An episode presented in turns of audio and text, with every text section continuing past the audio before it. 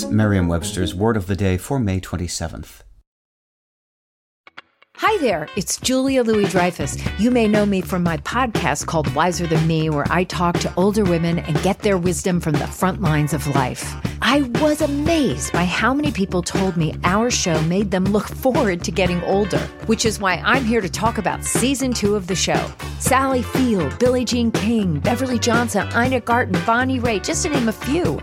All hail old women. Wiser Than Me season two is out now from Lemonada Media. Today's word is uncanny, spelled U N C A N N Y. Uncanny is typically used to describe something that is strange or unusual in a way that is surprising or difficult to understand.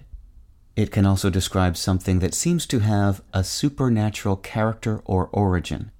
Here's the word used in a sentence from The Age of Melbourne, Australia having reinvented contemporary circus as an aesthetically ambitious art form, the company here demonstrates what can be achieved when uncanny acrobatic prowess meets the poised spatial intelligence of contemporary dance and the intensities of physical theater. The word uncanny describes that which unsettles us, such as disquieting observations or mysterious situations and circumstances.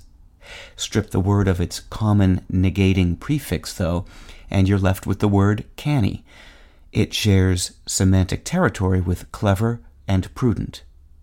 While canny and uncanny don't appear to be antonyms, they both come from an early Scottish word, canny, meaning free from risk, wise, prudent, cautious and in Scottish, canny has for centuries had a secondary meaning that correlates better to its mysterious cousin.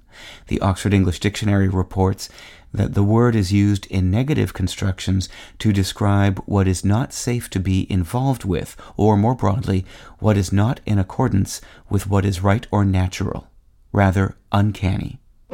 With your word of the day, I'm Peter Sokolowski. Visit Merriam-Webster.com today for definitions, wordplay, and trending word lookups.